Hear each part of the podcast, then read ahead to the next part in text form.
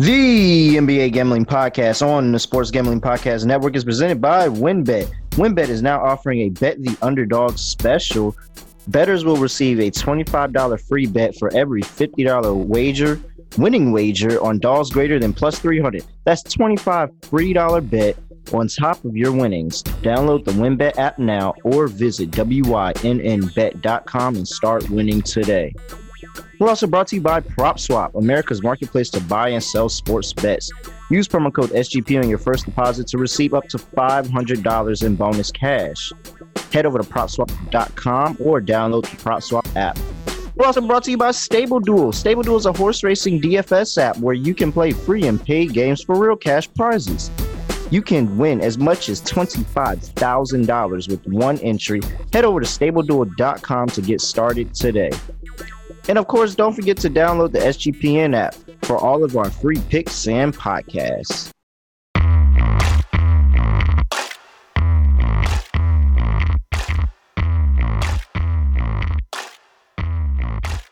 Yes, sir. We are back for another week of the NBA Gambling Podcast.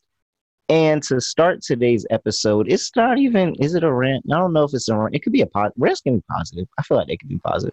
Either way, I have to throw this man his flowers. And Jamal Crawford retired from basketball today. So growing up, watching the NBA, I had four players that I was absolutely idolized. Like, they could not do no wrong in my eyes. They were phenomenal.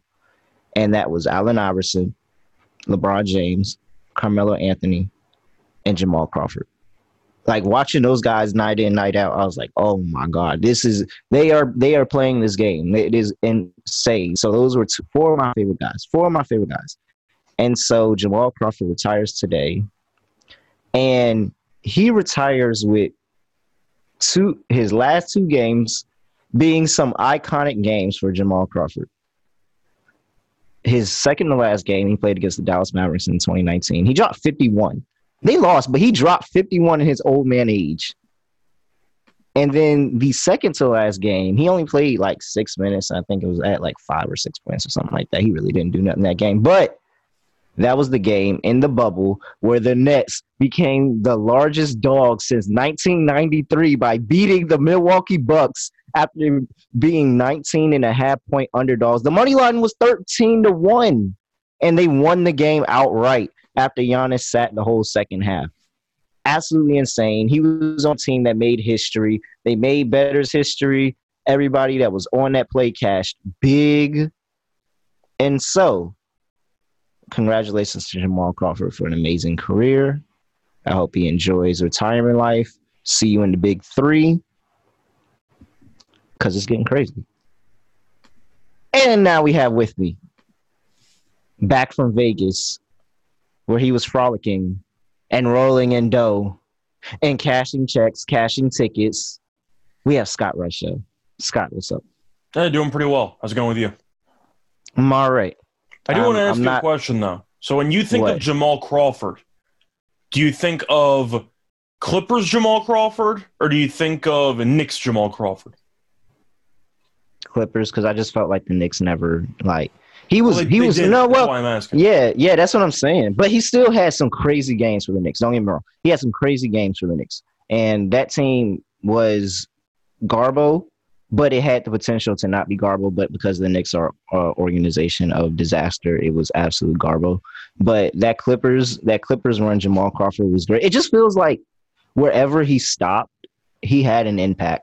And it was like a very noticeable impact. And it made it very clear why people said, no, we got to go out and get this guy. Well, you can make a legitimate true journeyman in the league. He was the best bench player in the league for about a decade because he won so many Sixth Man of the Year awards. Absolutely. So he's got to make the Hall of Fame. I don't care. He's got to make the Hall of Fame. I got to assume he will. I mean, the truth is the NBA Hall of Fame is definitely one of the weaker ones to actually make it into compared to other sports. Yeah. But when you have that many Sixth Man of the Year awards, you're viewed as being one of the best bench players of all time. And on top of that, you're also the master of the four-point play. I know that's very, very obscure, but when you are the best in the history of the game at something, no matter how actually, no matter how minuscule it is, like a 4-point play. I do think that's how Paul Pierce got in. What?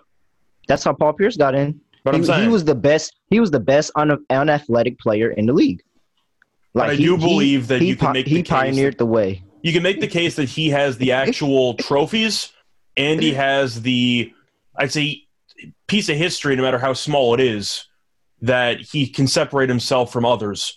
Plus, Jamal Crawford is one of the most, truth is, beloved players amongst his peers of all time. I mean, if you talk to any former NBA player who played during the same time period as Jamal Crawford, everybody loves him. He's basically like an ambassador to the league through the players. Like, a lot of players really think of him in high regard. So I do believe that eventually Crawford will get in. You might look at the stats. They might not wow you. But at the time, he definitely walked the beat of his own drum, and a lot of people like him for it, and I think he'll get him. Yeah, absolutely. He was insane. It was so fun to watch. Oh, man, you know I had to get a Paul Pierce dig in there, though. Oh, I know you're throwing some Paul Pierce shade over there. So, you know. Yeah, absolutely. Yeah, the best unathletic NBA player, and he paved the way for other unathletic NBA players to go out there and still have a good, have a good career. So shout out to Paul Pierce for that. Shout out to you, my guy. I'm curious where the Paul Pierce shade's coming from. I never liked Paul Pierce. Okay, that's fair. I've always thought Paul Pierce was just me personally. Always thought he was overrated. He was a good player for sure, but I never thought that he was like he always tried to compare himself to LeBron, and I just felt like there was a large gap in between there that, he went and we have the super team debate, and LeBron only went and joined the Heat because what the Celtics were doing and da-da-da. But the optics of it – the Celtics kind of – I don't want to say they underachieved with that big three. Oh, no. They 100% underachieved. They 100% underachieved. They kind of underachieved. That's not kind of. They 100% underachieved. I mean, they lost in a Game 7 in the finals on the road. Like, it wasn't like they completely no-showed. They either ran into LeBron in the Eastern Conference Finals or they lost to the Lakers in the finals. So they weren't, awful. But one title with a team like that. They didn't get what they were planning. They didn't get what they were planning. They also won their first year. I would say that they didn't win. I would say that even LeBron underachieved with the Miami Heat, so it's not a dig. True.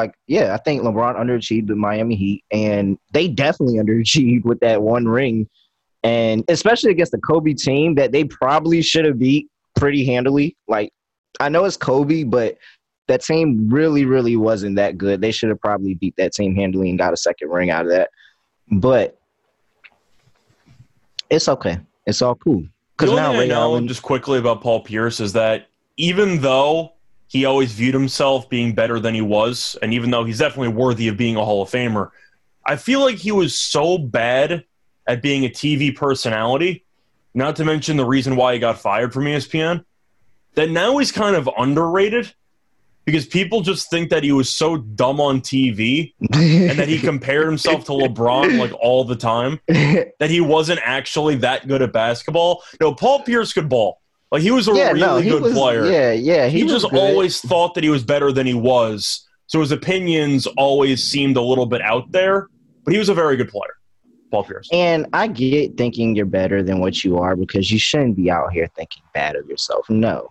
But his commentary, it was really, really bad. It was really, really bad. And it'd be so funny because you would literally watch him commentate and you'd be like, all right, take a shot every time Paul Pierce inserts himself into today's NBA. He was kind of Perkins before Perkins in a way, where he would just say the dumbest thing of the actual NBA breakdown every single day. And that was his claim to fame. And then he got basically thrown out of ESPN for the potentially drunk stream with some, let's just say, women wearing somewhat revealing clothing. And then Perkins kind of took over as the main, I'd say, controversial take guy. You also had Ryan Hollins on ESPN for a while, and he was... Hey! He was brutal. Hey, I forgot Ryan Hollins used to be up there, yo. Hey, he was so bad they demoted him to CBS Sports College Basketball. That's how bad his NBA. Oh my God, Ryan Hollins used to be. He was so bad. Hey. He was so bad at NBA breakdown stuff. Oh, that's hilarious. All right. Wow. I did not know we were going to take this turn. I had to, because if we're talking about how bad Pierce was as an analyst, I still think Ryan Hollins probably takes the cake. Oh, man. Hollins was bad. Hollins was really, really bad. It was – woo-wee. Everybody's – it's not for everybody. It's not for everybody. All right. Ready to win money and boost your odds? WynnBET is now live in Arizona, Colorado, Indiana, Michigan, New Jersey, Tennessee, Virginia, and coming soon to Louisiana. We are bringing the excitement of Wynn Las Vegas to online sports betting and casino play. Exclusive rewards right at your fingertips. Get in on all your favorite teams, players, sports from the NFL, NBA, MLB, NHL, golf, MMA, WNBA, college football, and more. WynnBET is now offering a Bet the Underdog special. Bettors will receive a $25 free bet on top of your $50 winning wager on dogs greater than plus 300. So if you were on St. Peter's plus 315 versus Murray State, you cashed that and got a $25 free bet. WynnBET win hour is from 2 p.m. to 3 p.m. Pacific time. Better prices on select games. Anyone who has the WynnBET app is alerted right on the hour. Bettors who wager at least $500 in the first and second rounds of the tournament will earn an entry into the drawing for a trip to Wynn Las Vegas. Offer subject to change. Terms and conditions at WynnBET.com. Must be 21 or older to enter and present in the state where playthrough WynnBET is available. If you or someone you know has a gambling problem, call 1-800-522-4700. Merch Madness is still going on. If you're looking for a sweet SGPN hoodie, you can just go to the sportsgamblingpodcast.com/merch madness to enter. That's sportsgamblingpodcast.com/merch madness to enter. Look, y'all, I'm going to tell you the truth. I'm going to tell you the truth here. I do not like coffee at all. I don't like coffee. A lot of times it tastes stale as hell, dull, questionably sourced, but I tried Trade Coffee, and I'm not gonna lie, it's pretty good. Like it's pretty good. If I was an avid coffee drinker, and I might be becoming that, because you know I'd be up late at night. Over here, I have to try to stay up at the night to catch some of these games, to give some analysis on them or what I think the betting view is going to be for the week or anything like that. And you know, I got some Trade Coffee sent out here. And it's not bad. It really, really isn't. I like it. I enjoy it. Trade sells the freshest roasted and ethically sourced beans from America's best independent roasters. They ship to you for free as often as you like, whole or ground. Whether you're a coffee nerd or you just want a better daily cup, trust me, I just need a better daily cup. And this is it. Trade's real coffee experts taste test over 400 roasts and use technology to match you to your ideal coffee based on your preferences and brewing method. Take the coffee quiz. Trade Coffee guarantees you'll love your first bag or they'll replace it for free. I didn't even need that because my first bag was great. They've been featured in New York Times, Wired, GQ, and have delivered over 5 million bags of coffee. Their subscription is no hassle. Skip shipments, change your frequency, and cancel at any time. And for our listeners, right now, Trade Coffee is offering a total of $20 off of your first 3 bags when you go to drinktrade.com/SGP. That's more than 40 cups of coffee for free. To get started, take the quiz at drinktrade.com/SGP and start your journey to your perfect cup. That's drinktrade.com/SGP for $20 off your first 3 bags. All right, Scott, we're back here. We actually have an NBA slate this episode, so we can actually run through some games instead of sit here and talk about college basketball. Was great, by the way. Just throwing that out there. It was absolutely great. That Arizona both the men and really women's tournament. Crazy game last night. Yeah, absolutely. Absolutely. Arizona game. And women's basketball was entertaining, too. South Dakota's moving on after beating #2 Baylor. That was big. Also had female Steph Curry who lost. Yeah. And got sent home by a former Iowa player. A former Iowa player had, like, the last 9 points for Creighton to send Iowa home. That was fucking great. I think I'm blindly betting UConn women tonight because they did me a solid in round one. But they're laying like 17.5 against Central Florida. Do I really care? Mm-hmm. Like I just expect them to win by 30 because they have Becker's back and they're underseeded because of it. So, yeah, I'm expecting UConn to win by like 30 tonight. Yeah, I like it. But on to the thing that pays our checks on this show, we have the Los Angeles Lakers traveling to Cleveland. They play the Cleveland Cavs. The Cavs are laying 5 right now. I see 227 on the total. Running down an injury report for the Cavs. And Dean Wade is out for several weeks with a partially torn meniscus. Rondo is out for this game versus the Lakers. Jared Allen is still out. I forgot Rondo was still on the team, to be honest. Yeah, kind of, sort of. Jared Allen's still out. And for the Los Angeles Lakers, we have Wenyen Gabriel, who is day-to-day. THT, who is probable for this game. Wayne Ellington. Gabriel, though, gave him good minutes against Toronto the other night. Yeah, he did. Wayne Ellington is questionable for this game. LeBron, as you know, is always questionable. He more than likely is going to play. And Anthony Davis is still not back. And Kendrick Nunn is just a ghost at this point.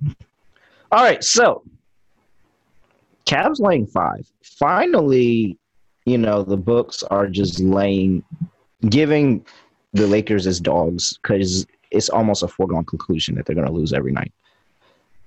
What are you doing here in this spot? So the Lakers screwed me the other night. We before I went on air, they sabotaged a parlay of mine. Long story short, I had a 20-something-to-1 parlay, and the last leg was – or one of the legs were the Lakers to win against the Wizards and LeBron to have 35-plus points. LeBron had 38. They blew a double-digit lead to the Wizards with no Kuzma, and they lost the game. So you might have been thinking, you know, maybe the Lakers, after that Westbrook miracle 3-0 to send the game into overtime the other night, maybe the Lakers could turn it around. They blew a double-digit lead to the Wizards. They lost. So, no, they did not turn it around. That's a one-game fluke. They're still not very good at basketball. Now, I agree that they're dogs and that they should be, and that the Vegas has kind of adjusted to it. However, I have no idea why Cleveland's only laying 5 or 6 here. This line should be higher to me. You're looking at Cleveland. Oh, this team is still 11 over. They've been solid. Garland is a matchup problem for this team. I don't think Westbrook can really guard him. You're looking at Mobley, who is a serious matchup problem for the Lakers because you look at the big men the Lakers have, and Mobley's a little bit too quick to be guarded by Dwight Howard, but he's also a very good rim protector. So he could be able to challenge some of these Westbrook layup attempts because we all know Westbrook can't really shoot at this point anymore. Don't even challenge him. Don't even challenge him. But that's the point. I'm saying he should be able to dominate the paint defensively. I like Cleveland because I just think that the Lakers had their chance. They had the spark win that they needed to potentially build some momentum, and then they choked against the Wizards. They kind of fell back down to earth after that. So I believe Cleveland should be favored by more. I think the Cavs win this game by about 8. It might be close for the first half, but I expect the Lakers to simply fall apart again. I'm going to take the Cavaliers minus the points. I'm not touching the Lakers. I don't care. I'm not touching the Lakers. I would rather be shocked by a Lakers win and cover or just cover than for me to bet them and then they not get it. And I'm like, why the fuck did I even do this? If they beat the Wizards, then maybe I would consider it. But they had every box checked for a season rallying win there against Toronto, and everything immediately went wrong the game after. I think it was a fluke. This team's not very good. They really should try to win this game. Like, the Cavs are in free fall right now. They're approaching play-in game if they're not there yet already. Well, Toronto's win over Philly yesterday definitely hurt Cleveland. Yeah, so the spot does say that the Lakers is a pretty solid bet. You're getting 2 possessions with a team that just blew a big lead. They want to play Cleveland. They're going to get up because it's LeBron and Cleveland. Yeah. But are you blindly penciling LeBron in for 40 tonight? I mean, who's going to stop him? I don't think Evan Mobley is that good of a rim protector right now to slow LeBron down. I think what I'm kind of wondering is this game blowout proof for LeBron's minutes, or do you think they would actually pull him after like 30 minutes if they're getting run out of the gym?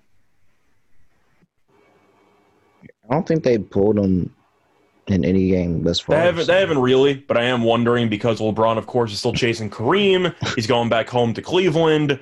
I think if you want to bet on any Lakers positive in this game, just take LeBron points. No. But that's basically it. I mean, I don't really have much more to add. I wouldn't be surprised if the Lakers covered this. I really wouldn't, but it's just really hard to give out a Lakers play. I'm on the over.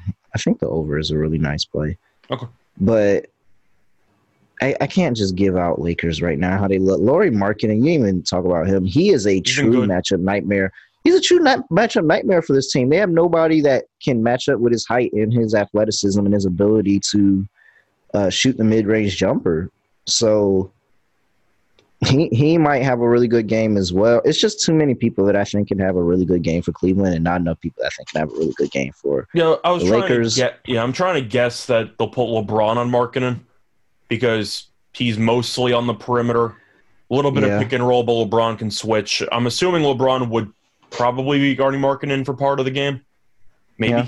I don't know. But once again, the Lakers can't really guard anybody, so technically anybody's a matchup problem for this team. I'm going with Cleveland. As for the total, I got really no opinion because the Cavs could score 120, and it wouldn't shock me. But defensively, I think they could create problems for the Lakers, especially if Westbrook has a bad shooting night, which we've seen time and time again. Yeah, I'm not going to touch the total, but I do like Cleveland. I have a lean towards the over. I like the over here. Okay. All right. We have this is the game of the night here. The Portland Trailblazers are traveling to Detroit to play the Detroit Pistons. The Pistons are laying 7.5. 222.5 on the total. If we go to the injury report for Detroit, Corey Joseph is questionable for this game due to rest purposes. Kelly Olynyk is questionable for this game with an ankle injury. Chris Smith is out. Killian Hayes is probable to return. Frank Jackson is out. Hamidou Diallo is out. And Jerami Grant is out. And for the Portland Trailblazers, aside from their incredibly long laundry list of outs that we already knew about, Anthony Simons is still out. Eric Bledsoe is still out. And Justice Winslow is day-to-day. So, yesterday, I made the mistake of saying that the Pacers could not beat anybody by 8 points, getting an 8-point spread. And I wasn't going to sit here and predict them to blow out this Portland team. In your defense, they didn't win by 8 points. They won by about 30, if that makes you feel better. Yeah, thank you. Appreciate it. I very much do. So, do I make the same mistake again with Detroit? Because Detroit has been playing pretty good basketball. I wouldn't say good, but they've been playing a lot better basketball. Against the spread, they've been great. Yes, they've been amazing against the spread. Absolute cash cow. So do I take them laying 7.5 here? Or is this the spot where it's like, all right, just come back in on Portland. This isn't going to happen twice, and they're going to play a more competitive game against Detroit. I feel like Detroit is kind of the popular play, if there even is a popular play in this game. Mm. So what are you doing here? I'm going to take Detroit. I don't know how I'm supposed to like Portland here on a back-to-back. Now, I know that – I believe they played Indiana yesterday, correct? Was that yesterday? Yes. I don't remember if that was yesterday or not. Or was that 2 days ago? Yes, it was yesterday. It was yesterday. So they're on a back-to-back with travel. Now, of course, you got embarrassed. You can argue that Portland's going to try to have some motivational moment where they can play better in the second night. I don't really care about any of that. Portland is awful. They get blown out by most teams, or at least they have been for the last couple of weeks. They're the worst team in the league. If you go by their roster right now, I mean, it's really, really ugly. Since the All-Star game, they've only won one time. They've lost they've lost 10 of their first 11 games since the All-Star break, with the majority of those losses coming by 11-plus points. So they've really not been close against many teams. They lost to the Knicks by 30. They played pretty well against the Nets for the first half, and they completely imploded on Saturday.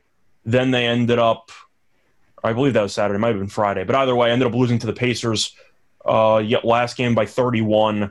Detroit might not be a good team. They've been playing better recently, and they're good against the spread. I'll take the Pistons because I do think that the Pistons, even though, of course, they really got nothing to play for, they've been surprisingly motivated for the second half. And even though Grant is injured, Sadiq Bey with the most random 50-piece of the entire season, so he's definitely got a lot of offensive talent too. I'm taking Detroit. I just think that with Cade, with Bey at this point, and with the supporting cast, they can get enough production to win this game by 10-plus. I'm going to take Detroit. All right, so this is my issue because Portland, even though everything screams take Detroit, it doesn't matter, Portland sucks. They just find their way in a few of these games, and the games are a lot closer than they probably should be. And that's my issue here with this one. I just don't know how they find their ways to stay in games sometimes. Well, when you say sometimes, for the record, I said before that they have lost 10 of their first 11 post-All-Star games. No, yeah. But they, you know, they just played the Nets, and they had a close one against the Nets. They had a game against the Hawks that was probably a little bit closer than the score indicates. Same thing with the Wizards, they got the win against the Wizards. I'm talking about the what is that other game? I'm saying besides those three games, they've lost every game by double digits. Yeah. For the most part, yeah. No, actually, the Hawks was 9. Okay.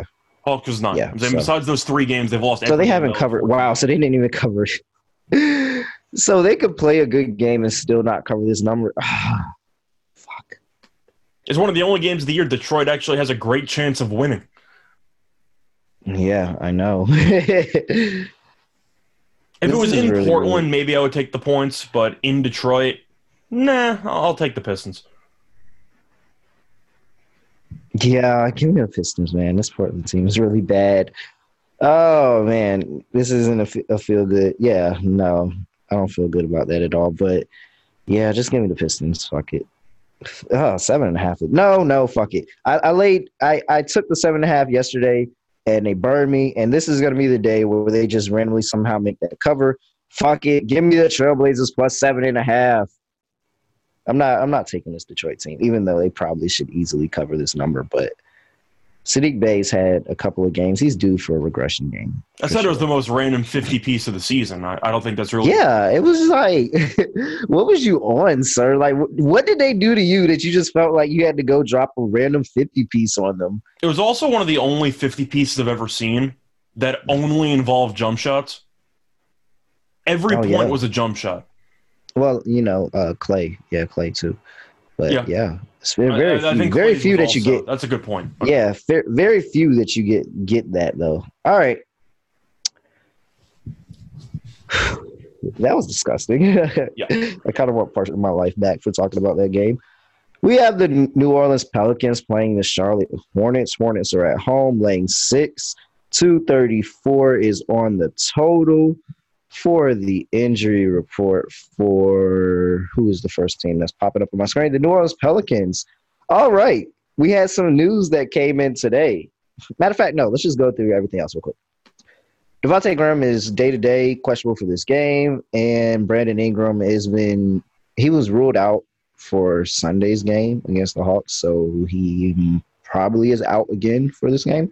Don't really know. They just played, so don't have an injury report. But they did put out the news that Zion Williamson is not expected to return to game action this season. It is very interesting, and I tweeted it, and it's kind of really funny because it said he's not expected to return this season. But, like, can you really return if you were never there at all? So does that mean they're officially shutting him down, including, like, practice and all these other warm-up stuff? Yeah, I'm pretty sure. I mean, it doesn't seem like it's any point. And if they're not coming back for the season, he doesn't need just focus on rehab. Ben Simmons might not be coming back either, but he's still allegedly in shoot around every day. That's why I'm kind of curious. I mean, I'm assuming that means Zion had a setback, right? I don't think if he was working out and if he was doing all these drills and everything every day, the fact they needed to announce that he is now officially out when they were trying, to get him to somehow return by the play-in tournament, it would suggest, in my opinion, that Zion had a setback. Yeah, I mean, yeah, that definitely could be the thought.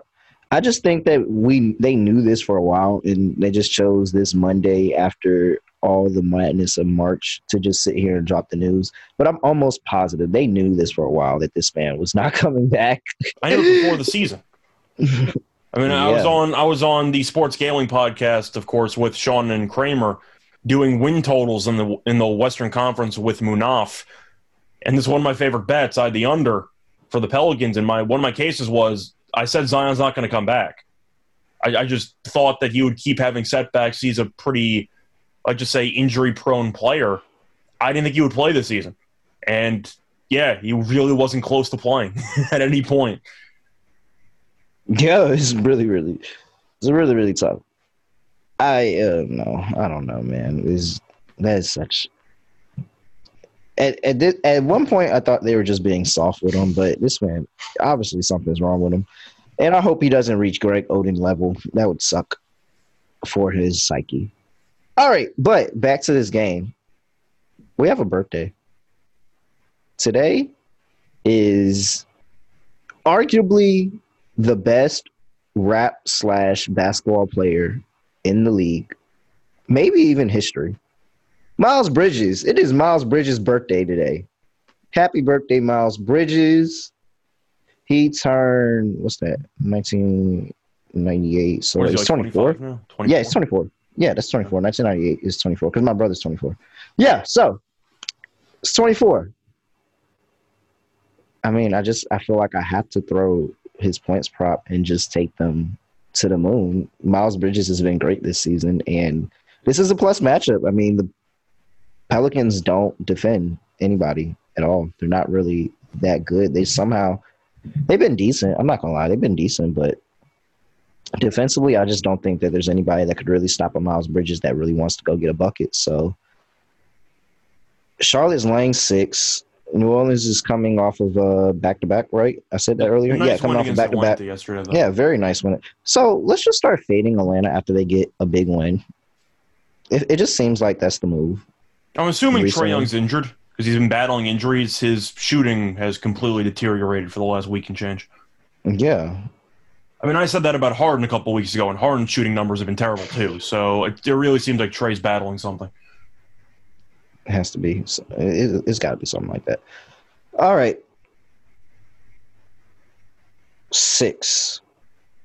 Are we still laying 6 points for Charlotte? They've been so bad recently. Are we still laying 6 points for Charlotte?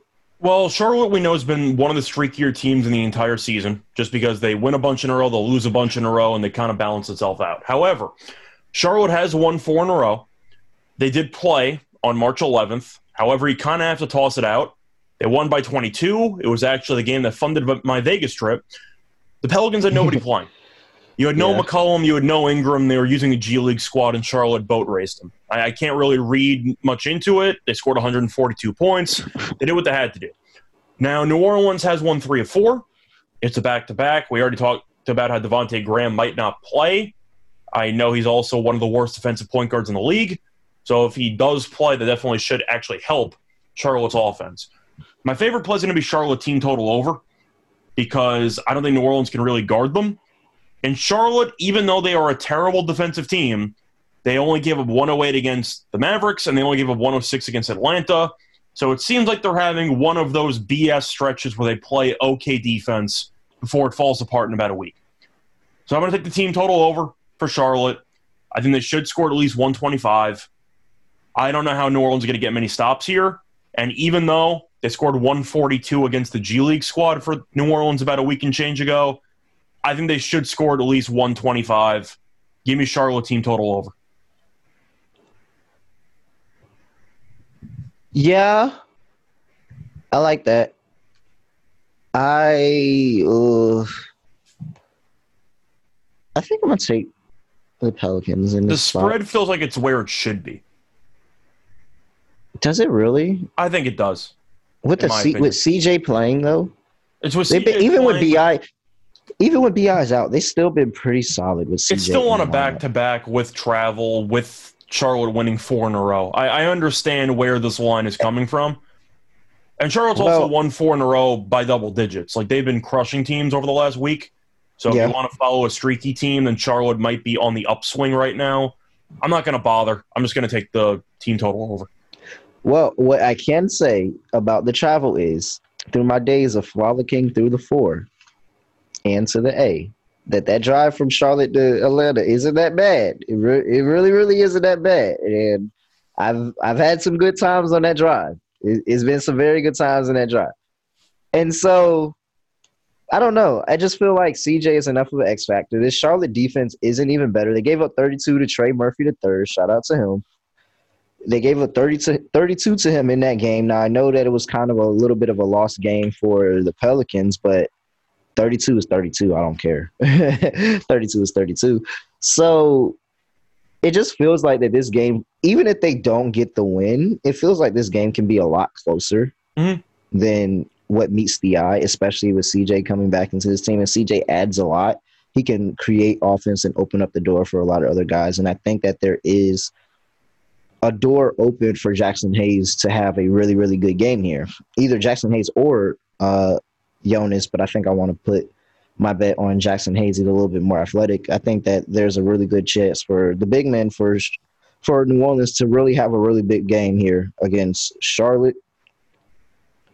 Even with the Miles Bridges birthday, I'm going to fade. They could still possibly win the game. I'm not saying that they won't win, but I'm going to take New Orleans in the 6 here. I think I like this spot for New Orleans a lot. Okay, and just for the record, by the way, Charlotte's point totals for the last couple of games during this win streak, 142, 134, 116, 129. And the 129 was against Dallas. And they have the best defense in the league. That's really fucking good. So that was really, really good. I'm going back to my team total. I'm going with the over on Charlotte. Yeah, I like it. No, I like it. Yeah, no, that was a very, very, very big win for Charlotte. And I like fading them after a big win. So, yeah, give them +6. I like that. Okay, we have the grudge match returns. And this should be fun. Miami is laying 2.5 in Philadelphia, playing against Philadelphia 76ers. 215.5 on the total. Let's pull up the injury report here for the Philadelphia 76ers. It looks clean. I don't see anything. All right. And then the Miami Heat, we have Gabe Vincent, who is out with a big toe contusion. That hurts. That really does hurt. And Victor Oladipo is out. He's not playing this game with a back injury. He played, one game this season? Yeah, I think so. No, he actually technically played 4. Technically. Okay. We'll get the technicalities.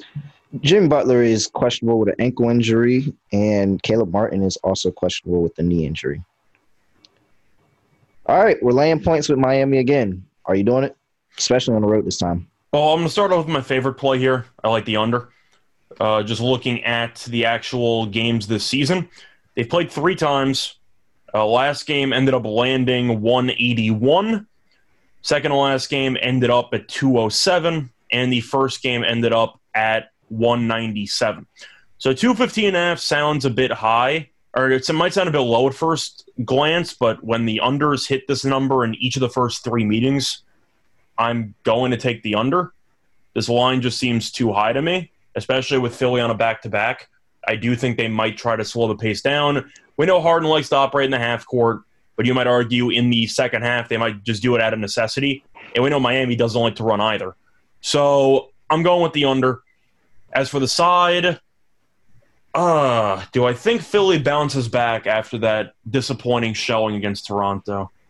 I really don't have much of a thought on the side, honestly. It really just seems like a coin flip game, but I do like the under. Does it really? I think it actually does.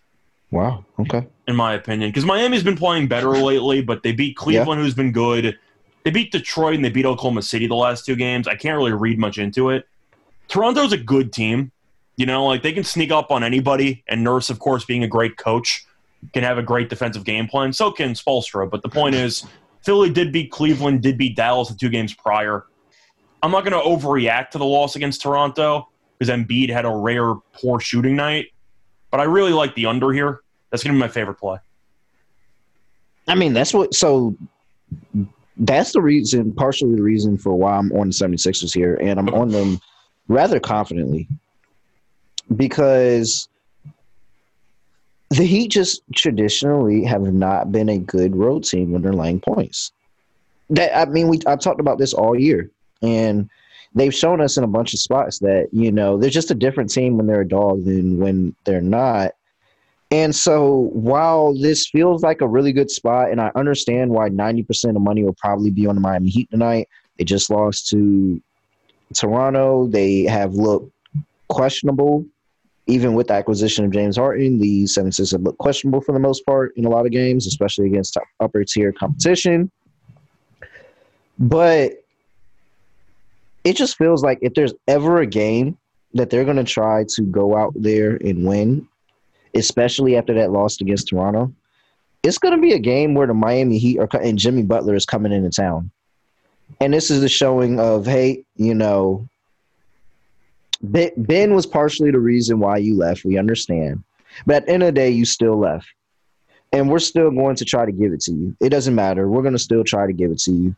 Regardless, I think Joel Embiid and Bam is going to be in a fun matchup. It's always a fun matchup to watch. But Embiid is one of the unguardable players in the league. And while Bam can definitely slow him down and keep him from his regular output, there's a very good chance that Embiid just lives at the free throw line at this game again. The question here for me is, who's going to be that extra guy outside of Embiid, outside of Harden, outside of Maxey? Who's going to be that extra guy to step up? And is James Harden going to show up?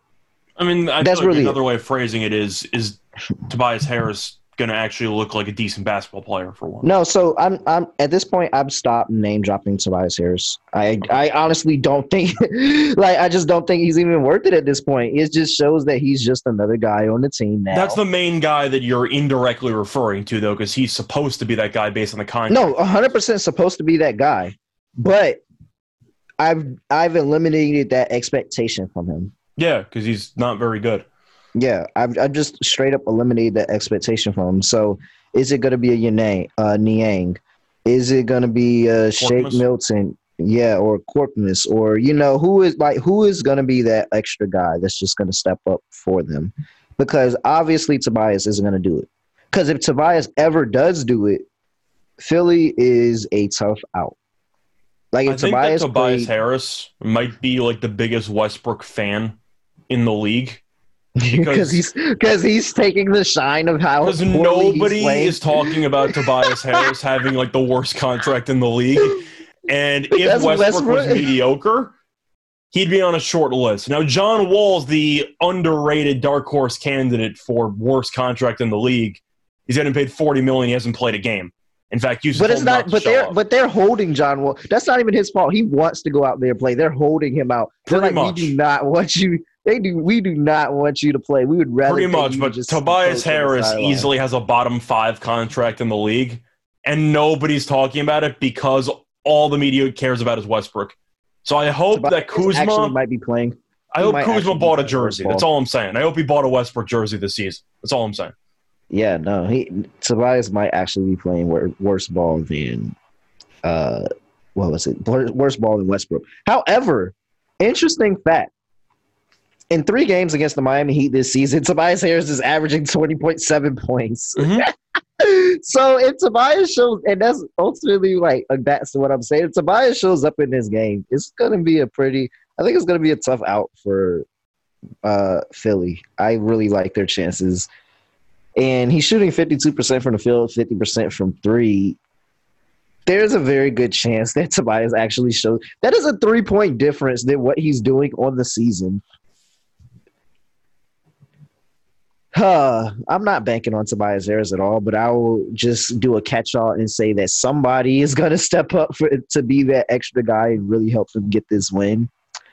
Yeah, give me the Philadelphia 76ers plus 2.5. Sprinkle on that money line. I like them tonight. Now, I don't want it to be that long of an episode, so I don't want to segue too hard, but I do want to ask you, since Philly has lost they've split their last four, had an overtime game against Orlando, which they won, but they really didn't look good in. Is the honeymoon phase over with Harden and Sixer fans? Because I don't want to say Harden got most of the blame for the Toronto loss, but he had a brutal turnover down the stretch, which kind of ended the game.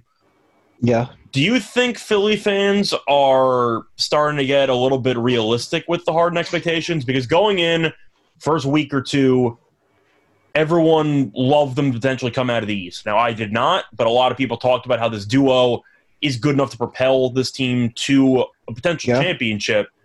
Then the Nets blew them out by about 40, and then I feel like everything kind of went back down to earth after that. What is your current stance on Philly? Do you think that they actually have a shot to come out of the East, or do you think that people kind of are hoping that they can, but they're still maybe one or two pieces short because Tobias Harris isn't that reliable? I think they are a couple pieces short. You all know how I talk about bench play, and I think that the bench is very questionable for Philly. But because Doc is a decent coach in this point of his career, that he is getting the most out of his rotation with his starters. And Tobias Harris in that rotation would be huge if he could actually, you know, produce. So I'm not going to say that I like them to come out. I still think that it's Miami right now. That's still, if I had to name one team, that's probably still going to be my pick in the 7-game series. But for Harden and the falling out of love, it depends. Like, Philly fans are just as delusional as New York fans. I mean, so they're probably really pissed that he is, you know, having this performance output last 10 games. It seems like he's been injured, which I mentioned a couple weeks ago. Yeah, and that's what it is. But that's 100% what it is that he's injured. That's 100% what it is. And I've said this earlier on in the season that this man is obviously injured. Mm-hmm. And rather than taking the Ben Simmons approach and just not playing, he's going out there and still playing, and that's commendable. But it's so obvious, and it's at a point where you're probably a little bit – I mean, you're James Harden, so I'm not going to say you're really that much of a detriment. But Philly is good. Philly's going to make the playoffs. You don't have to play right now. Like, literally just take that time and get healthy, and then it's going to be a lot easier in the playoffs because you're not playing games in such a short, constricted time frame. You have at least a day off in between every game, sometimes two, maybe three if you get lucky. So it's way easier to manage in the playoffs. But as of right now, with condensed scheduling and all of that, I just feel like he's just putting an unnecessary strain on a hamstring we already know is bad. And at this point, we can tell these guys are going to get chemistry rather quickly. Like, they can figure it out and make it work. I would just take my chances and just sit down. Just sit down for the majority of this season and make a run in the last couple of games just to kind of warm yourself up, get yourself for a feel back of it. But just sit down, dog. Like, you're in the playoffs. I get why you want to play, especially, you know, you want to impress Papa Mori and all of that, but just sit down, dog. It's the truth is, I think you should also sit, because I know you've been anti-Boston for most of the year. I was, and I kind of turned it around midway through. I don't think they're holding off Boston for the division. They're tied right now. Boston's won 22 of their last 25 games. Shit, I think Philly will probably come in second in the division because they're currently tied.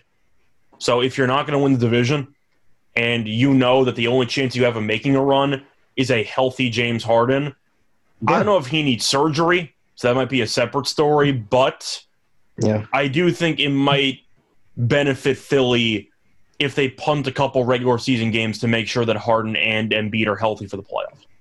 Absolutely. I don't think they're going to do that, especially not for Embiid, because Embiid's going for an MVP award. But I think Embiid is at the point where he is feeling pretty good about, you know, he's feeling pretty good about where he's at health-wise, and that he knows he's not putting too much strain on his body. But James Harden is just noticeably not not healthy. Like, it's obvious that he's not healthy. And that's a healthy James Harden and a healthy Embiid, even with the poor play by Tobias Harris, is actually really, really good. Like, they're really, really good. You can see that in the games where Harden has enough rest and he's not feeling that hamstring, that he plays great and he shoots the basketball well. But as time goes on, you can noticeably see, oh, he's deteriorating. So, whatever. All right, let's keep moving to keep from lengthening this anymore, but that was an important fact. Yeah, I'm on Philly plus 2.5. What'd you say, Miami? If you had to pick. Yeah, I'm going to lean Miami, but my favorite play is the under. Yeah, okay. All right. We have the Utah Jazz visiting the Brooklyn Nets. Utah's laying 1.5, 229 on the total. All right, let's see what's here on the injury report for the Utah Jazz. Mike Conley is day-to-day. They'd probably be better if he just didn't play. Let's see. Trent Forrest has a wrist injury. He is out.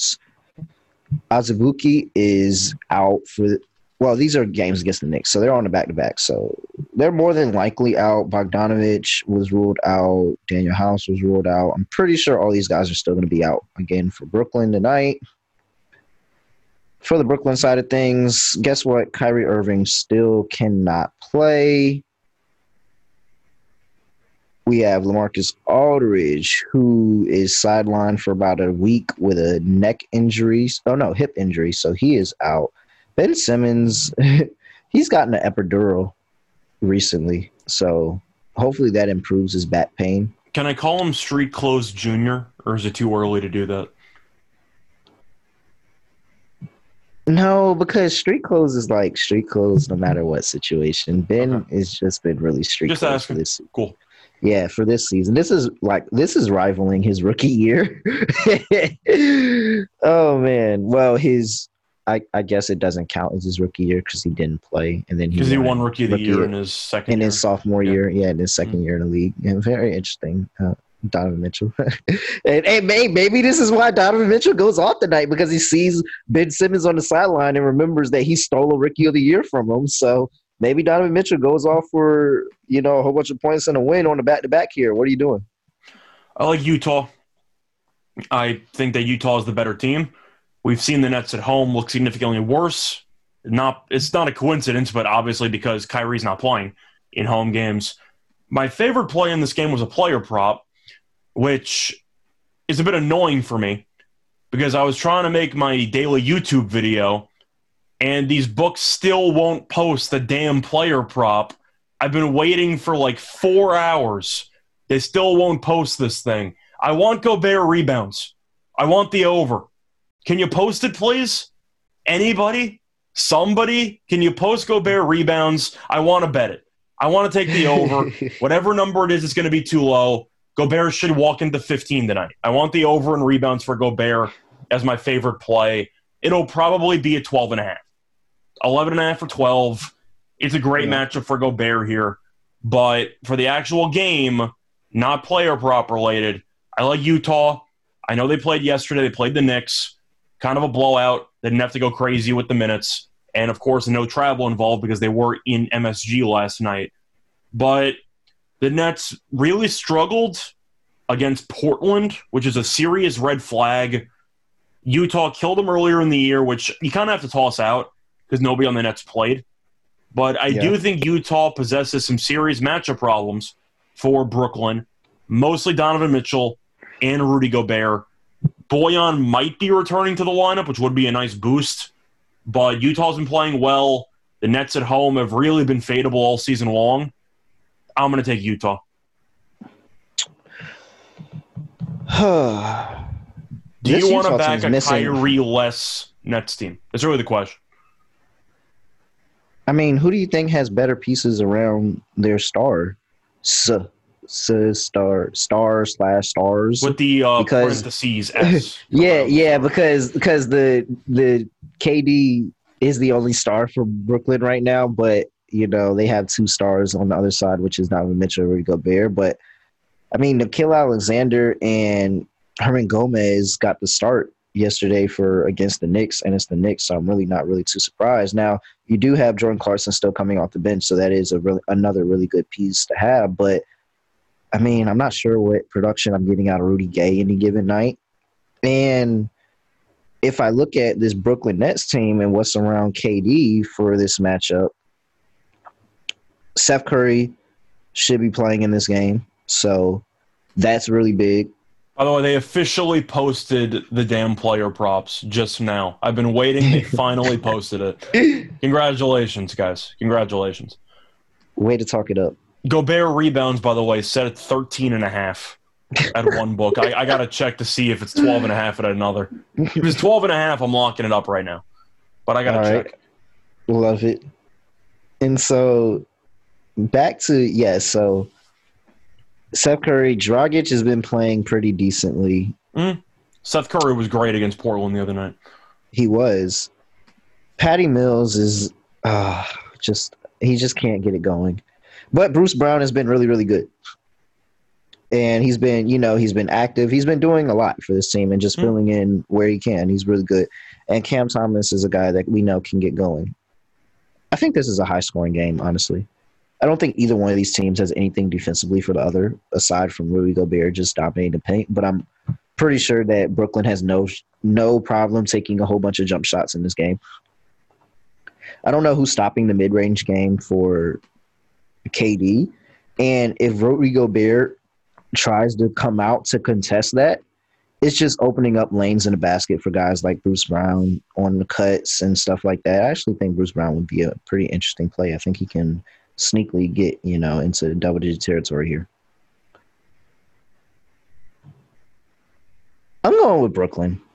I just feel like Brooklyn needs that marquee home win, and the Jazz provide that opportunity for them tonight. I don't think that they're as bad as at home as we portray them to be, but this seems like a spot where they can get a pretty good win against the Western Conference team coming east. I'll go ahead and take them in this spot, especially with the Jazz coming off of a back-to-back against the Knicks. So, yeah, and for the record, Brooklyn, by the way, the reason why I like Gobert so much tonight against the Nets, even if you're doing DFS, is just because since Aldridge is out, the Nets really have stopped using Durant as a small ball center. They've really been using Claxton a lot in their fourth quarter lineups, not to mention the fact that Drummond plays a lot in the first half. We know Drummond and Claxton have no offensive talent in terms of shooting. Yeah. So Gobert should be in the paint for pretty much the entire game. Of course, you might have some pick-and-roll switches, whatever, but Gobert should be sitting there. He should have a lot of rebound opportunities. And if you see a close game, which you should because the spread is 1.5, then I do believe Gobert in 30 minutes of work should probably walk into 15 rebounds. I think he's got a good chance to even go for 20 rebounds if he's really able to push it to like 35 minutes. Yeah. But his rebound number for me seems way too low.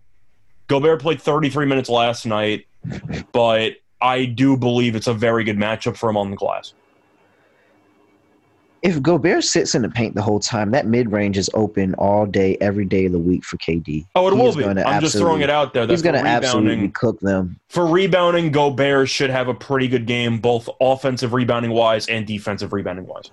I like KD's assist today. Okay. I think that at some point they're gonna shift Rudy Gobert to try to make things a little bit harder after KD goes crazy, and KD's just going to rack up assists. So. I don't know what that number's at, but I think that it probably isn't high enough. And I take a shot on it.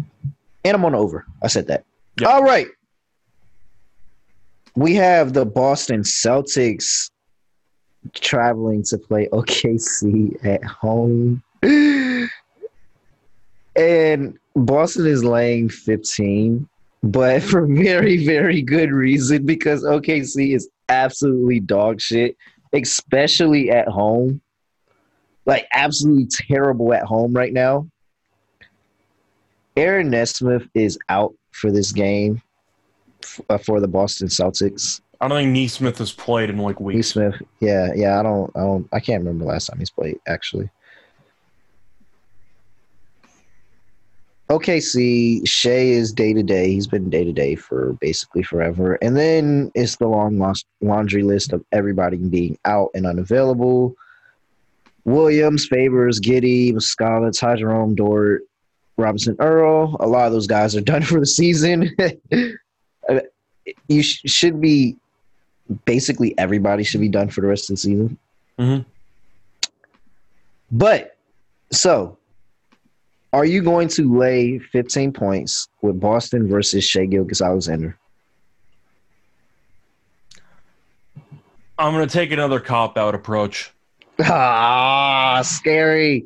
I'm going to take the Thunder team total under. Okay. The Celtics are laying 15. The total's 216.5. So you're basically asking if I think OKC's getting to 100. I don't. They scored 85 against Orlando. You scored 85 points. Are you out of your mind? I mean, Boston killed Denver yesterday. Did me a solid. I had money on Boston. Gave up 97 to Sacramento. Good performance. Because Sacramento, even though they're bad, it still is a good offense. Golden State, I know Curry got injured midway through, but they only gave up 88 to Golden State. I really like OKC team total under. Because the Celtics defensively, number one in the league in defensive efficiency, and they've been playing like it for the last couple of games, even only gave up 95 in a loss to Dallas. I'm going OKC team total under because I really question how the Thunder are supposed to score, and I don't really want to lay 15 with a team on a back-to-back. So give me the team total under for OKC.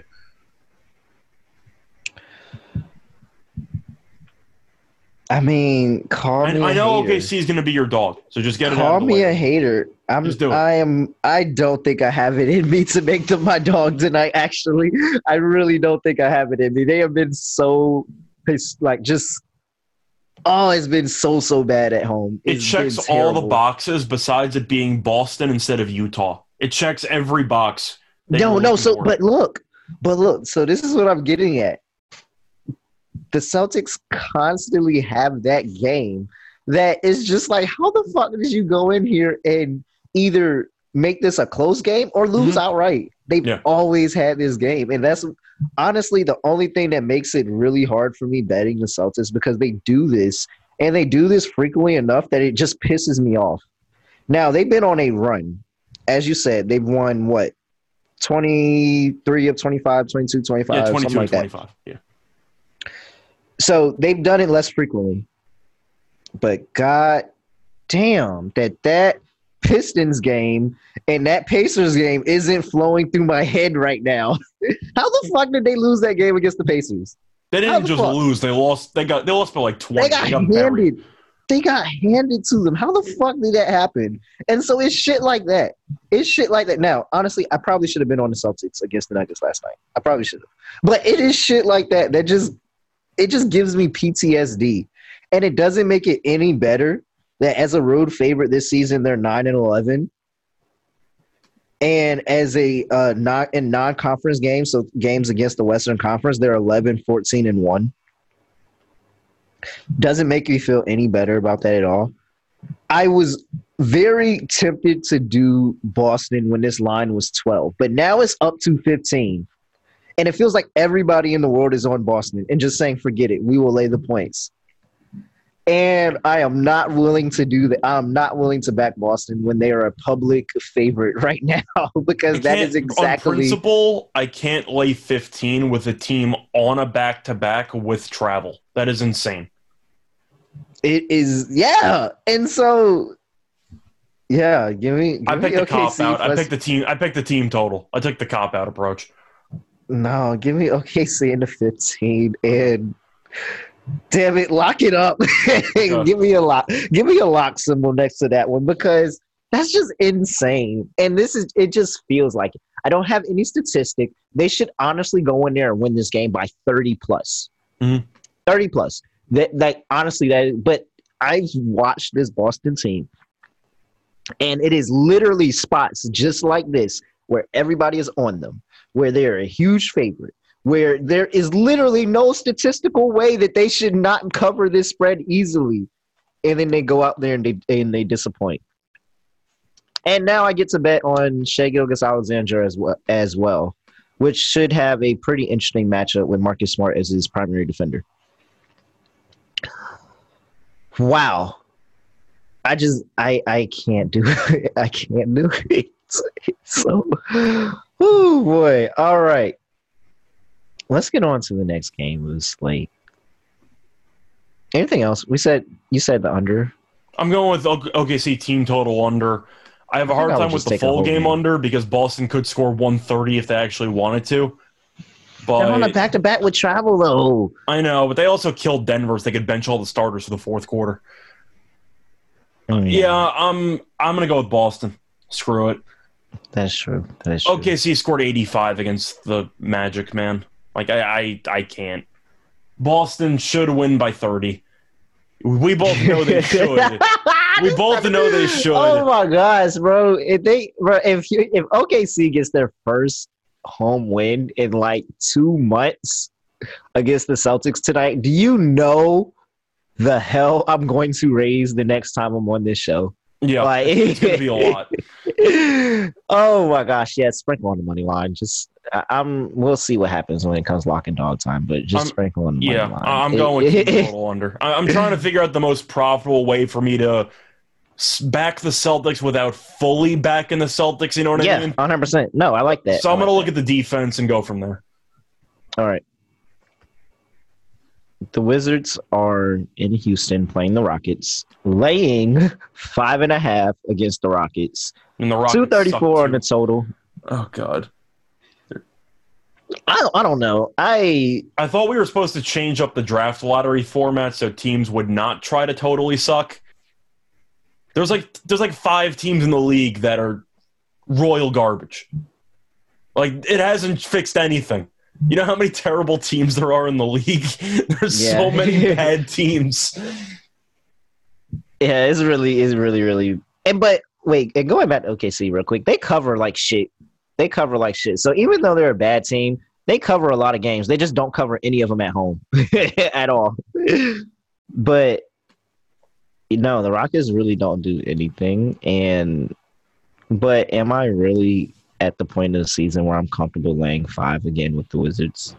No, I'm taking Houston. Yeah, I feel like I had to. Now, Houston, for the record, has lost 5 in a row, each loss by at least 13 points. Holy shit, are you serious? They lost the Pacers by 3. My bad. I misread that. They lost the Pacers by 3 against all the other teams. They lost by 4 or 5. Lost. 4 or 5, yeah. Yeah, but decent competition. Lost to the Mavericks, lost to the Pelicans, lost to the Suns, lost to the Pacers by 3, so they covered against the Pacers, and lost by 24 to Memphis. Those are all playoff or play-in teams, so this is against a much weaker opponent. It is.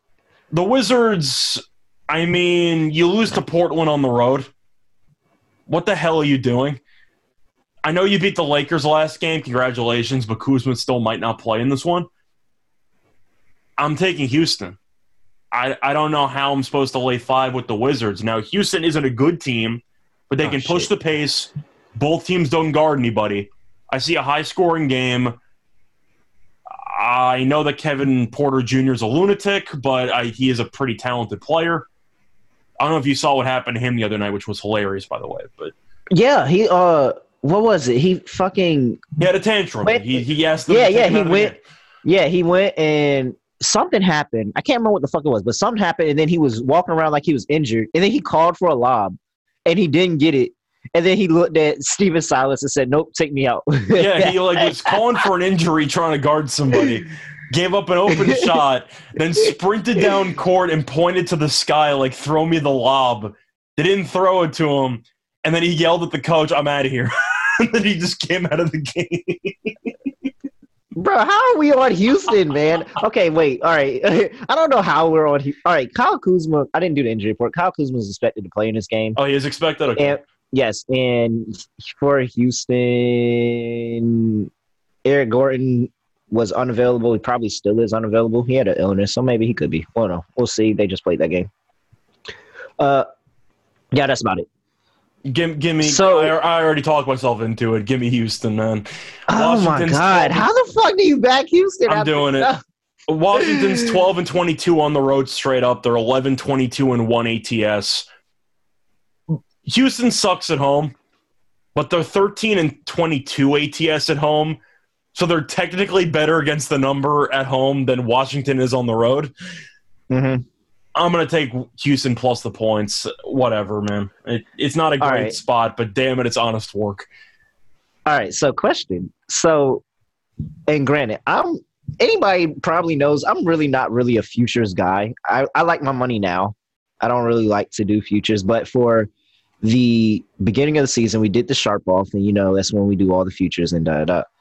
So one of my picks was Washington under 33.5 wins, and I put a substantial amount of money on that. They currently have 30. And you got a shot at it, man. You got a shot. What's this with 1, 7, 8, 9, 10, 11, 12. 12 games to go. Do I just hedge my bet and bet Washington and bet Washington to win it? Because this is one of the games that I really need the Rockets to win, because it'll make me feel even better with the competition. Like, they have games against the Bucks. Yeah, I'm not going to jinx you, but if they lose tonight against Houston, I don't want to say it's a done deal, but I got to assume you're in good shape. It feels good.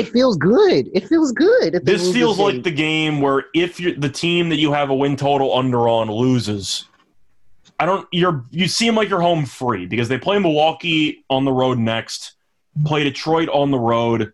They play Golden State at home, which they could win because Curry's out. Yeah. They play Orlando at home. I'll give them a win there. Every other game besides Houston, Detroit, and Orlando are against, like, okay teams. Like, even the Knicks aren't good, but the Knicks can actually beat up on some weaker teams every now and then. Yeah. You need them to go 3-8 or worse. It is okay. It's possible. I think you're in decent shape, to be honest. Honestly, I wrote this bet off in the early part of the season. In the early part of the season, I wrote this bet off, and then the Wizards did everything I said they were going to do. Okay. Fuck. I don't know if I want to hedge my bet on this game or not, because this Rockets team is in complete turmoil. They're bad. Their point guard, their leader of their offense, the person that runs their offense, is literally having temper tantrums on the court right now. Truth is, Kevin Porter should be thrown out of the league. I don't even mean because he's not talented enough. I mean because he makes every team worse because he's a diva. He's a terrible teammate to have in the locker room. Like, a beyond bad teammate. I think he just has it. I think he's just young, and he faked an injury and then called for a lob, man. And then told the coach, "Get me out of the game." He left the game at halftime earlier this year. That is really bad. How do you leave the game at halftime, midway through the year? People forgot that happened. That is literally the only reason. He ditched the team. He went home. He called an Uber during halftime. Oh my gosh! Not to mention the whole Cleveland fiasco with the locker when they had to trade him because he had a tantrum in the locker room. Like, there's a lot of baggage that comes with Kevin Porter Jr. He's got some character issues, let's put it that way. But damn, man, like, he's talented, but he is just such a terrible teammate. But yeah, he's really the only reason why I'm considering this. I'm going to take Houston because I'm going to trust Steven Silas. I think Steven Silas is a player's coach, and the guys do really like him. And while they don't have the talent to win a couple of games for him, they do try their best to compete for, you know, some of these games. And the Wizards – fuck. The Wizards Kuzma could – come back and go off. Kuzma could do well. Porzingis has been pretty good lately, but yes. I still don't like their guards. So I do think that Houston can have some success on the perimeter. And maybe if Kevin Porter Jr. and company get hot from the outside, Garrison Matthews revenge game, quote unquote, I do think that Houston can make enough threes to keep it close. Oh, man. All right. No. It really comes down to... All right, fuck it. No, give me the Wizards. Okay. The Wizards are the better team. I'm just going to take the better team. Give me the Wizards. Fair enough. And that's possible hedge situation for that future. Whatever. All right. Fuck. I know somebody else is. I know somebody else other than me is sitting on a Wizards under 33.5 ticket. That's just watching these games like, fuck, I really need them to lose. I don't think anyone's been happier about an implosion though since Thunder future bettors. I think the Thunder might have won one game in like a month and a half. It's really might, fucking bad. They might be really 1-20 in their last. I gotta look it up, but they're home. Really might have won like one game since. No, they won. They won some real games, but fuck, they're so bad at home. I actually want to look that up, but I'm pretty sure the Thunder have won like one game in the last month. All right. Well, while you look that up, I'm gonna talk about Stable Duel because there are never enough things to gamble on, and one sport that runs 365 days is horse racing. Best part is there is now a new way to play the ponies, especially if you are brand new to the sport. Check out Stable Duel, a daily fantasy-style app where you can play free and paid games for real cash prizes. Pick your horses, build your stable, and play against others to move up the leaderboard and win as much as $25,000 with one entry. Don't know anything about horses? Don't worry. The app gives you clear data on which horses to select to build your best strategy. The app is free to download at StableDuel.com. Multiple games are offered each day with free weekly games that tracks all over the United States. Get an app, create your account, and start building your stables today. Invite your friends to play against you or play against us in our stables. You can even follow them in the app, and we can compare our own stats. Download now at StableDuel.com. See how many winners you can pick in your stable. See you in the winner's circle. Play, race, and win. Did you know that browsing online using incognito mode doesn't actually protect your privacy? It does not.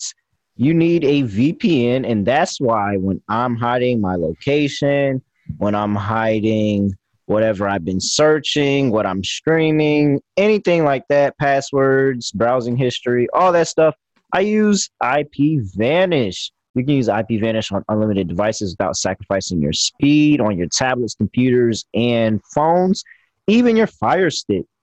I don't go anywhere online without IPVanish anymore. They are offering an incredible 70% on their yearly plan, 70% off on their yearly plan for listeners with 30-day money-back guarantee. That's like getting 9 months of free IPVanish.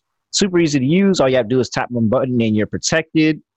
Go to IPVanish.com/SGP and use promotional code SGP to claim your 70% off savings. That is IPVanish.com/SGP.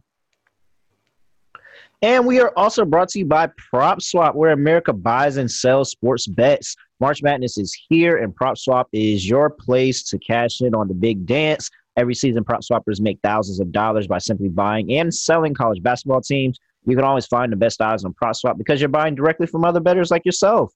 Like Zach from California. He purchased a Tennessee championship ticket at 40-1 odds when the books are only offering 25-1. Now, we see why the books were only offering 25-1 because they took that L to Michigan. However, he had the opportunity to get larger odds on his bet by buying a championship ticket for them at higher odds than what was being offered. Now is the time to find those Cinderellas while the odds are high. Cash out on PropSwap when the tourney Cinderellas happen every year. So, hey, maybe St. Peter's makes a run. Who knows? PropSwap has fantastic features like filtering listed tickets based on the best value, a free activity feed to stay in the know with all the big sales and red-hot tickets for sale, a loyalty rewards program that turns your ticket sales into extra bonus cash, and a first deposit cash match. Use promo code SGP on your first deposit, and PropSwap will match your first deposit up to $500. Join the real sports bettors on PropSwap, where America buys and sells sports bets. Any update on how bad OKC has been? Yes, OKC has lost 17 of their last 20 games. So I said they haven't won in a month. It's March 21st. Their last win was March 2nd. So they have won in the month of March. Congratulations, I'm proud of you guys. But their last home win is like the early February. Their last home win was like probably something you're not ready to hear. Was it January 31st? Oh man! No way. There's no. The Celtics aren't that. I'm just saying it's January 31st. No, they beat Portland. They beat Portland on January 31st at home. Oh my gosh! There's no freaking way the Celtics do that. The victory lap I'm going to take if they do that. That's ridiculous. All right. Two more games on the slate, and we got our lock-in dog. Let's finish strong. By the way, just a quick one more point, sorry. OKC, I mentioned the win against Portland at home. That's their only home win of 2022.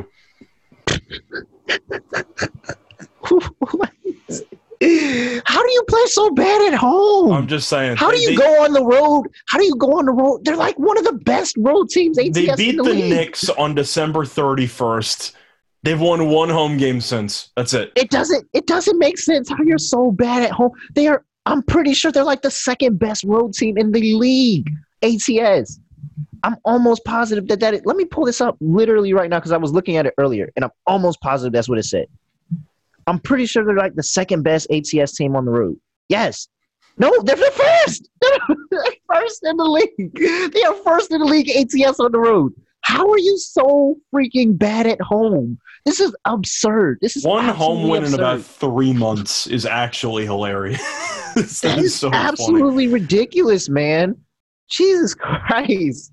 Oh, man, the Celtics are going to catch hell for me if they lose this game. They're absolutely going to catch hell for me. They should forfeit the franchise if they lose this game. It's not just you. It's really ridiculous. That's really – all right, whatever. The Raptors are traveling to Chicago to play the Bulls. Bulls are -3.5, 222.5 on the total. Toronto's coming off the back-to-back where they got that win against Philadelphia. Looking at what I have for an injury report in front of me. And it says Fred VanVleet is day-to-day. And Nobi's still sidelined for about another week. Same thing as Malachi Flynn. And for the Chicago Bulls, we have Lonzo, who still doesn't have a timetable to come back. Otherwise, they're fairly healthy. So, do we just take Chicago because they're actually not playing a top 17 in the NBA finally? You can make that argument. I'm not going to. I'm going to take Toronto. I don't. Okay. I know Chicago's at home, and I know Chicago's 25-10 straight up at the United Center. But I mean, can I just be honest? The Bulls have been exposed. Yeah, they've been exposed. There's really not much more to add. You can just go through the last couple of weeks, really since the All-Star break. DeRozan was getting MVP buzz for about a week and a half, which was fun. Yeah. And after that, the whole thing fell apart. And Toronto has been really good lately. I know they had the bad loss in overtime at home to the Lakers because Westbrook hit a miracle three at the end of regulation. But Toronto has won 6 of 7. They've been playing well. They beat Philly on the road. Very nice win there. And the Bulls have lost each of their last 3. They got killed by Utah. They got killed by Phoenix. And they also lost to Sacramento in a game that you actually like Sacramento in. That was your trap call of the day. Yep. I can't trust Chicago. So I can't lay points with you, especially against a Toronto team that we've seen earlier this season doesn't believe in rest. So I'm going to take Toronto because they're bionic. Give me the Raptors plus the points. The fucking droids. The droids, man. Terminator 5. Like they're the damn droids there. Yeah, give me Toronto. Yeah, androids from Dragon Ball Z. It's really fucking ridiculous, actually. Okay, so are you lying here? Because the Bulls are good at home, but they've shown me nothing for the last week. But when you look at it, they're getting run out of the gym. The last week, they played some pretty good. Like they played the Suns, they played the Jazz. That was their loss. The Kings, I don't blame them. There was the fix was out for them. That game was fixed. There was no way that line should have been that. Everybody knew the Kings were somehow going to win that game. They trailed by 20 at the half. They've been getting run out of the gym. Yeah, I don't blame. I'll just say that I do not blame them for the Kings loss. Okay. So they went and they get a win at home against the Cavs. They get a win against the Pistons, who were playing better ball at that time. They lost against 76ers. You expect that. They lost against the Bucks. You expect that. And they lost against the Hawks on the road. You pretty much kind of expect that as well. So they're basically – and if you go ahead of that, they lost to the Grizzlies and the Heat, but they beat the Hawks at home. So they're basically doing everything that we kind of expected them to do. Yeah, except for that Kings game. And I expected it because it was a trap line. So I'm going to take the 3.5 here because I do think that they're a better team at home. I think that could be the spark, especially losing 3 in a row. Now they've left that West Coast trip. Now they're back in home. I think that could be a spark, especially with the Raptors coming off a back-to-back and a really big win against the 76ers, where the Bulls say, hey, we need a win. Like, we need to go up here and get a win. Now, could be a possible look-ahead spot because they have to go on the road to play the Bucks in 2 days. No, the next day, tomorrow. Is that tomorrow? Oh, let me check. It's freaking – this time change thing is coming up. I'm pretty sure this is tomorrow. Whatever. Give me the Bulls. -3.5. This feels like a fair line. I understand. It is tomorrow. Yeah, so now they got to – so hopefully they're not looking ahead. But they can't afford to look ahead because they literally need to go in here and try to win every single game. They went from 2nd to 5th in the Eastern Conference. I'm just asking. I think that this is a game that DeRozan can get going. I think that Vucevic can provide a little something on the interior. I'll take the Bulls. Yeah. So you're not concerned at all about laying 3.5 points against a playoff team with a team that's lost 8 of 10. Yeah. I mean, I'm not. Of course, I'm concerned. Of course, there's concern. Principle, I can't lay with a team that's lost 8 of 10. I just can't do it. I just think that the 8 that they lost, at least for me, very expected. Yeah, and the Raptors are a good team, but with the Raptors coming off of back-to-back, you went from Philly. They went from Philly going over to Chicago. It's not too bad on travel, but I think that this provides a spark, especially because they only have this one home game, and then they're going back on the road for another 5 games. It's also a really weird scheduling spot. Chicago has not played since the 18th, and Toronto played yesterday. Yeah. It's a pretty weird scheduling spot. Yeah, they have the extra rest at home because they only have one fucking home game. They have 2 days of extra rest. So they only have one home game. Then they're going back on the road for 5 more games. Go get a win in this home game and, make it pretty decent. I don't think 3.5 is too big of a spread for them to cover. Give me a 3.5 in Chicago. I like it. Cool. All right. Wow. Hold on. There we go. We're back. So we have last game of slate, Minnesota Timberwolves traveling to Dallas to play the Dallas Mavericks. Mavericks are laying 2.5, 230 on the total for the Mavericks. Theo is still out for this game. Man, it feels like we haven't seen Theo play all season. I'm used to seeing him on the bench, but he's such a kid. Hopefully that doesn't hinder his heightness on the bench. Mm-hmm. Hopefully he still adjusts his height even with the finger injury. Naz Reid is probable for this game for the Timberwolves. Karl Anthony Towns is questionable to a right forearm contusion, and Jaden McDaniels is still out with that high ankle sprain. Minnesota's hot. They're the best team since the All-Star break. Minnesota is hot. Why am I taking Dallas in this spot? Because Towns might not play. If Towns was not on the injury report, they would easily be my dog of the day. Not even the discussion. Easy, all day, every day. Yeah. I do think it's a concern Towns on the injury report. I'm going to assume he's not going to play. I agree with you. I'm taking Dallas. But you want to know the reason why? I have to. It's because Towns might not play. That's the reason why you like Dallas. I don't even think it's that, because I think I would take a chance even if Towns was playing. Then do it. But because if Towns is 100% playing, you have to think Minnesota would be favored here. Yeah, I just maybe by one. Worst case maybe by one. Yeah, or at least to pick them. Yeah, so I have to think that Dallas plays better defense in this game. I just have to assume that Dallas plays better defense in this game, and I think that Charlotte torch the hell out of them. Yeah, absolutely. And so, with the up and down that has been Anthony Edwards for, second half of the season, I think that gets something they can exploit. It feels like like they're down, Minnesota's knocking on the door of all those teams in the Western Conference.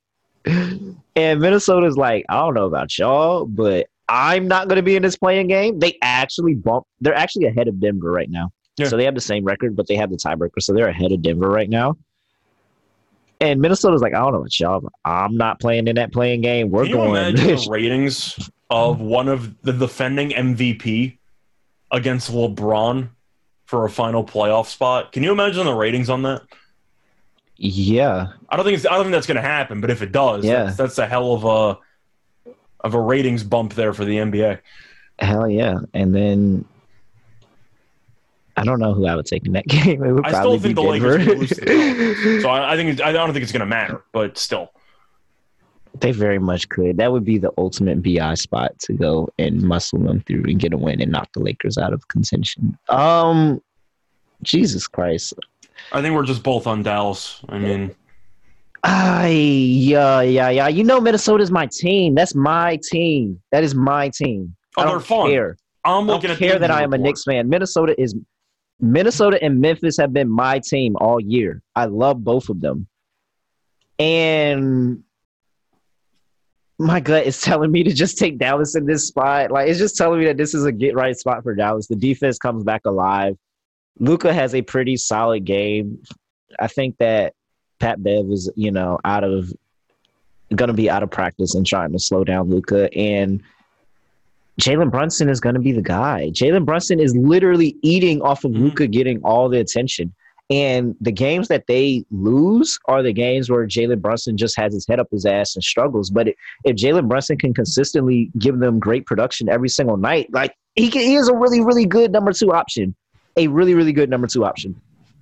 So, give me Dallas here. I think Dallas gets back on the slide. They are looking up at Utah and kind of want to slide into that 4 seed. But I think they're fine being at, 4 or 5.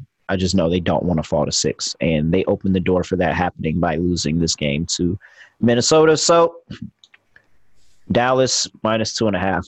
Fuck, that was tough. If you want my bold call for this game, I think Luka drops a 40-piece. I love it. He has to. He kind of has to. Because Timberwolves can score the hell out the ball. I might end up having a bet on this game. If I do, it'll be like Luka 35+ with Dallas to win. Something like that. That's a pretty good final leg, like of a parlay. That's a really good final leg. If you want a huge, like juicy piece there, I don't mind Luka 35+ and Dallas winning because Luka's. He's really recently started to, I don't want to say avoid the assist numbers, but he's been kind of focusing so much on the scoring aspect. And we know Minnesota's a track meet team. Yeah. I expect Luka to have a pretty big game tonight. Just parlay that with Thunder Moneyline. If you do that, you can retire and buy a lottery ticket if you want it. Oh, yeah. No, Scott, we've been talking too long. No.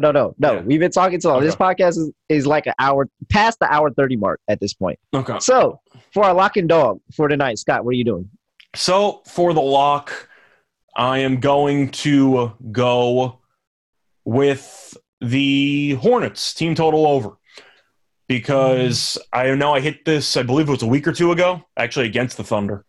But New Orleans defensively, we know is not very good. Charlotte offensively scored 129+ in 3 of the last 4.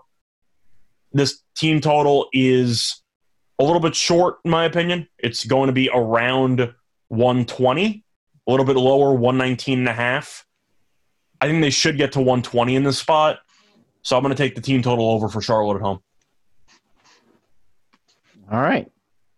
And for your dog? I'm going to take Toronto. I really wanted to make a case for Houston, but I can't look myself. I can't look myself in the mirror doing that. A point guard who doesn't want to be there. I'm taking Toronto. Chicago has the rest advantage. I'll concede that point, but they've lost 8 of 10.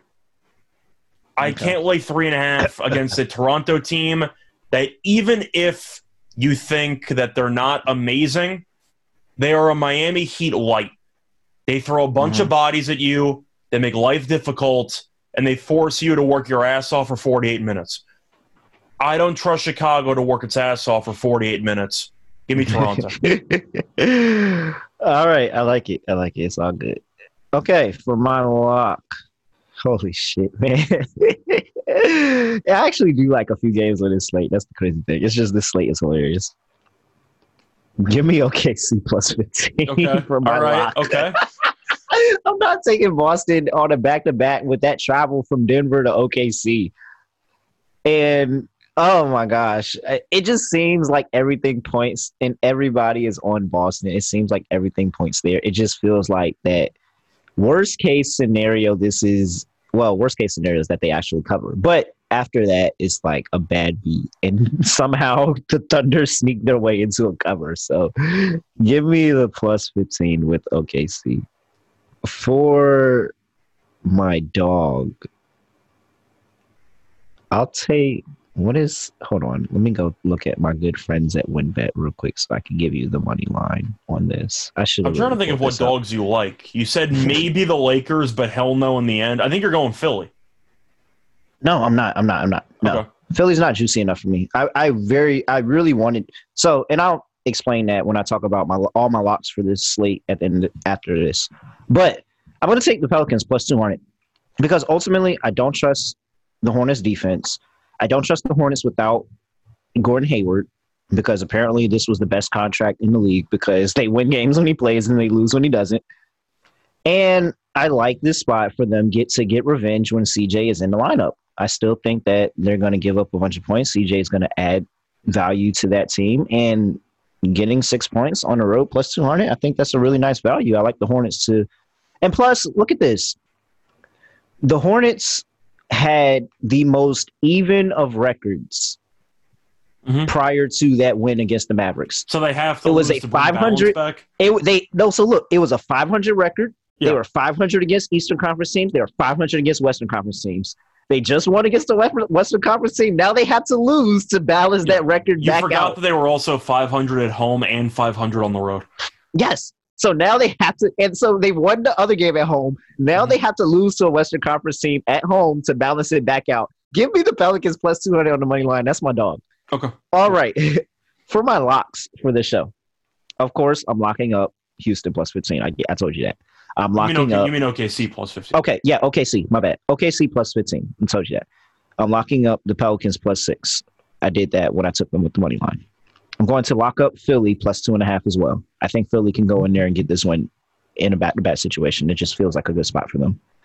And then, why did I feel like I had 4?